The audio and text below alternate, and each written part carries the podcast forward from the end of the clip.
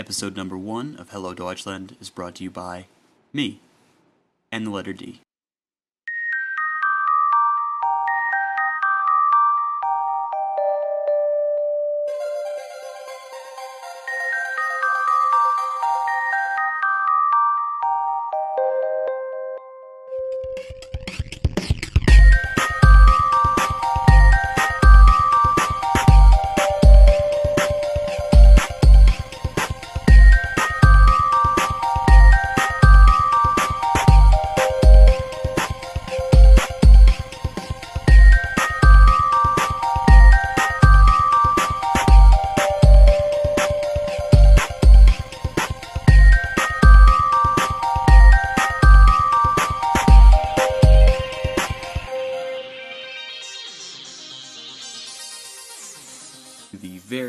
first episode of Hello Deutschland.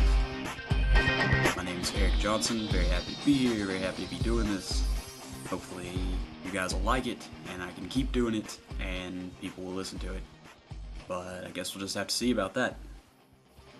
Well, so first of all, I want to say a little bit about what I plan to do with this.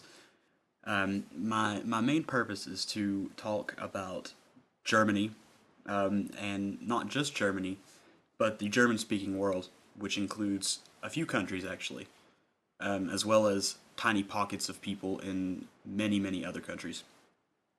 I'd also like to talk a lot about the German language. Um, that is my, my general focus in, in my own academic life, and therefore I think I can maybe teach a little bit about it for those people who are already taking some German classes. Hopefully, it'll be a good supplement, a good review, what have you. And for those people who never really spoken a word of German, I hope that I can teach you a little bit about how it goes. It's not going to be like travel phrases or anything like that, but hopefully, you'll be able to get some use out of it. I'm also going to talk a lot about the culture. Uh, having lived in Germany for the past eight months, I've learned a lot about the culture and the way that it differs from American culture, which I'm used to. And I'd like to compare and contrast the two so that we can sort of get to the bottom of how we're the same and also how we're different. Now, I know you're asking yourself right now, who's this guy to be telling me anything? Well, you've got a lot of nerve. I'm a student. I'm a, uh, a graduate student in what's called German studies, um, and that's actually German language, uh, German literature, and to a lesser extent, German culture. Therefore, while I may not be qualified like a German to tell you about German culture, I am qualified to tell you the things that, that I found different as an American being here, the things that I found interesting, and the things that, that I wanted to learn more about. And hopefully, they might be the same things that, that you all want to learn about. Uh, today's just going to be a little bit of um, my plan for doing this hopefully every i don't know maybe every month um, and what i plan to do within it. So think of it as an introduction. I'm going to introduce you to the german countries the german speaking countries. Um, first of all of course is germany.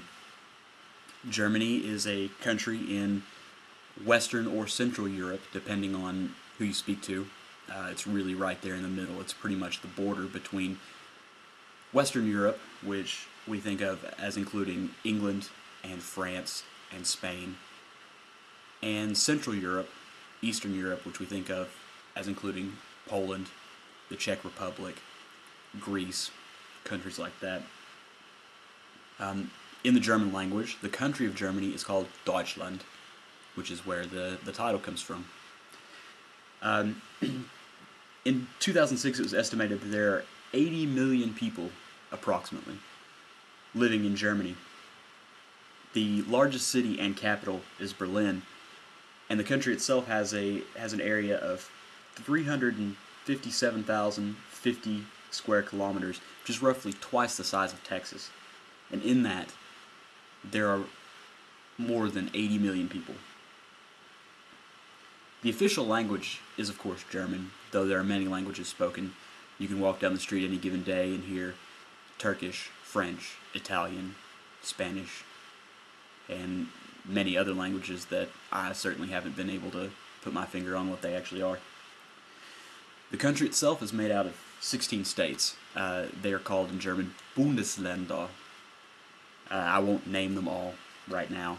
Uh, I hope to get into a little bit more about them, maybe do separate podcasts on, on each one, or at least maybe a couple of them at a go. Another country in which German is primarily spoken is Austria. Um, Austria is known in German as Österreich, which roughly translates to the Eastern Empire. Um, there were estimated to be approximately 8 million people in Austria in 2006. The largest city and capital of Austria is Vienna, uh, or as it's called in German, Wien. Uh, the, the primary language there is German, although, as I understand, there are small pockets of Italian and probably also some of some uh, one of the Slavic languages at least, um, maybe Czech. Um, though that's just a guess. Another country within the, the German speaking world is Switzerland, or as it's actually technically known, the Swiss Confederation. Uh, in 2006, it was estimated that there were 7.5 million people. Um, Bern is the capital of Switzerland. However, Zurich is the largest city. Um, Switzerland is roughly the size of South Carolina. It's kind of between the sizes of South Carolina and North Carolina. Um, now, Switzerland is interesting because they do speak German, but they speak a variant of it called Swiss German. It sounds very different, and even after years of studying German and having lived here, I found it rather difficult to understand. Um, French is also spoken, especially in the West, um, Italian in the South, and Romanche, which is a, a very rare um, Romance language, meaning that it, it's descended from Latin the same way that Italian, Spanish, and French are, as well as a few other languages. Uh, Switzerland doesn't have Bundesländer, or states like, uh, like Austria and Germany do. They have cantons, and these cantons are largely self-governing. There's very little in the way of a Swiss national government. Most of the cantons make their own laws, make their own rules, even more so than we think of in America, that a state makes its own laws. Uh, this is these are the main governing laws. Um, a couple other countries in which German is is spoken or was spoken is Luxembourg, which is between um, France and, and Germany and Belgium there. Um, Liechtenstein, which is in the south, and actually Nambia in Africa as a former German colony. Uh, German held status as a as a co-official language until 1990. Now I'm going to talk a little bit about the German language itself. Um, the German language is estimated to have between 95 and 100 million native speakers. That's including the ones in Germany, Austria, Switzerland, everywhere. There's also an estimated 20 million non-native speakers, which makes it the 10th most spoken language in the world. Uh, it's spoken in parts of Italy, parts of Belgium, parts of Denmark, and parts of France, in the east in parts of Romania, the Czech Republic, Hungary, Russia, and Kazakhstan. It's a West Germanic language, which makes sense that it would be a Germanic language, of course. But what you may not know is that included within the West Germanic languages are languages such as Dutch, Afrikaans, which is a Dutch variant that's spoken in South Africa, Frisian, which is spoken in North Germany, and of course, English. Now, like most people, I think I was I was taught from a very young age that English is largely based on Latin. That is patently false. That is not true. English is a Germanic language. The it is the descendant of the languages that were spoken in northern Germany approximately a little bit less than 2,000 years ago. Three tribes, the Angles, the Saxons, and the Jutes, migrated to England some 2,000 years ago. They brought with them their language. That language became English. Now, English does have a lot of Latin influence, but that's primarily through the, the Norman conquering in 1066. Um, the Normans were a actually a Viking tribe that had settled in, in France and was slowly taken into the, the French culture and therefore spoke French.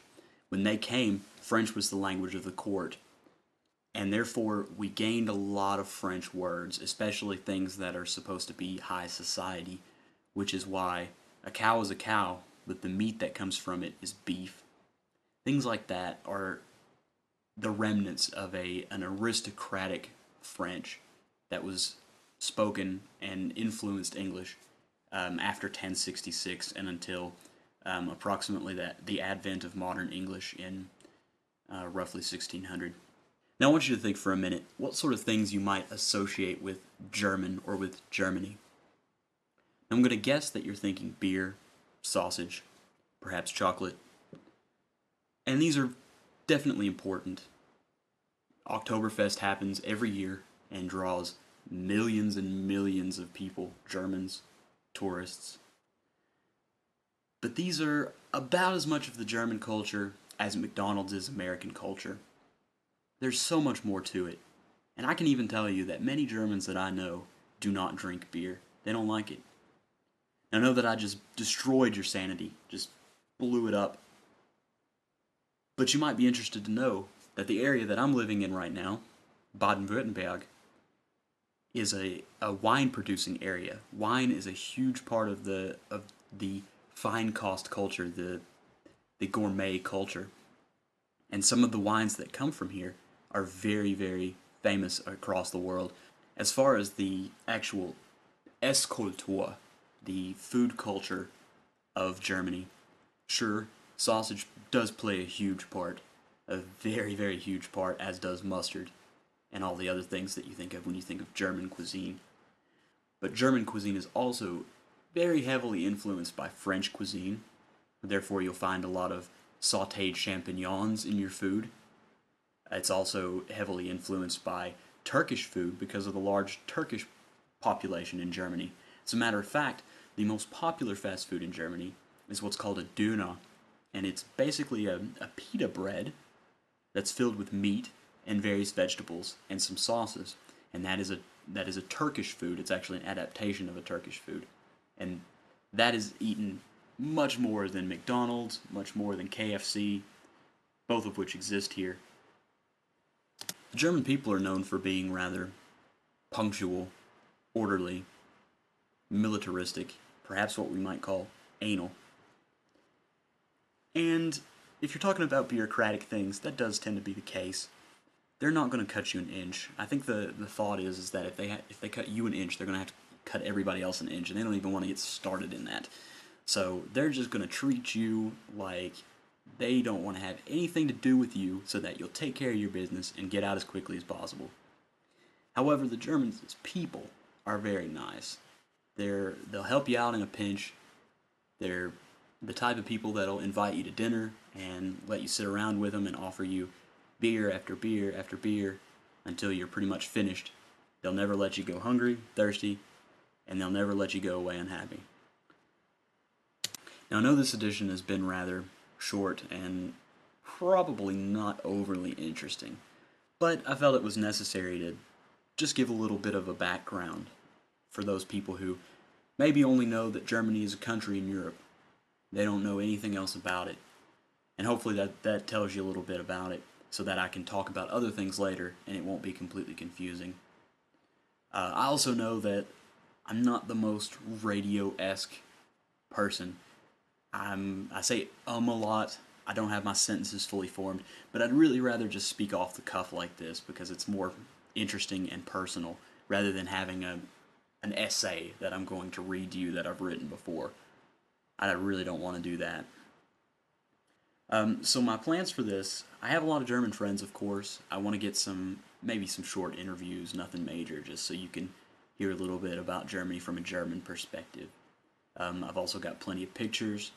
I'm going to try to put some stuff up as show notes if I talk about, for instance, a trip to Switzerland, then I'll put some pictures up in the show notes and perhaps a map of, of where that actually was or something like that so everybody can kind of see and maybe learn a little bit about the geography and everything. Um, if anybody has any suggestions as to what I should talk about, feel free to email me at hello deutschland at gmail.com. That's specifically for this podcast, so keep it to podcast related questions.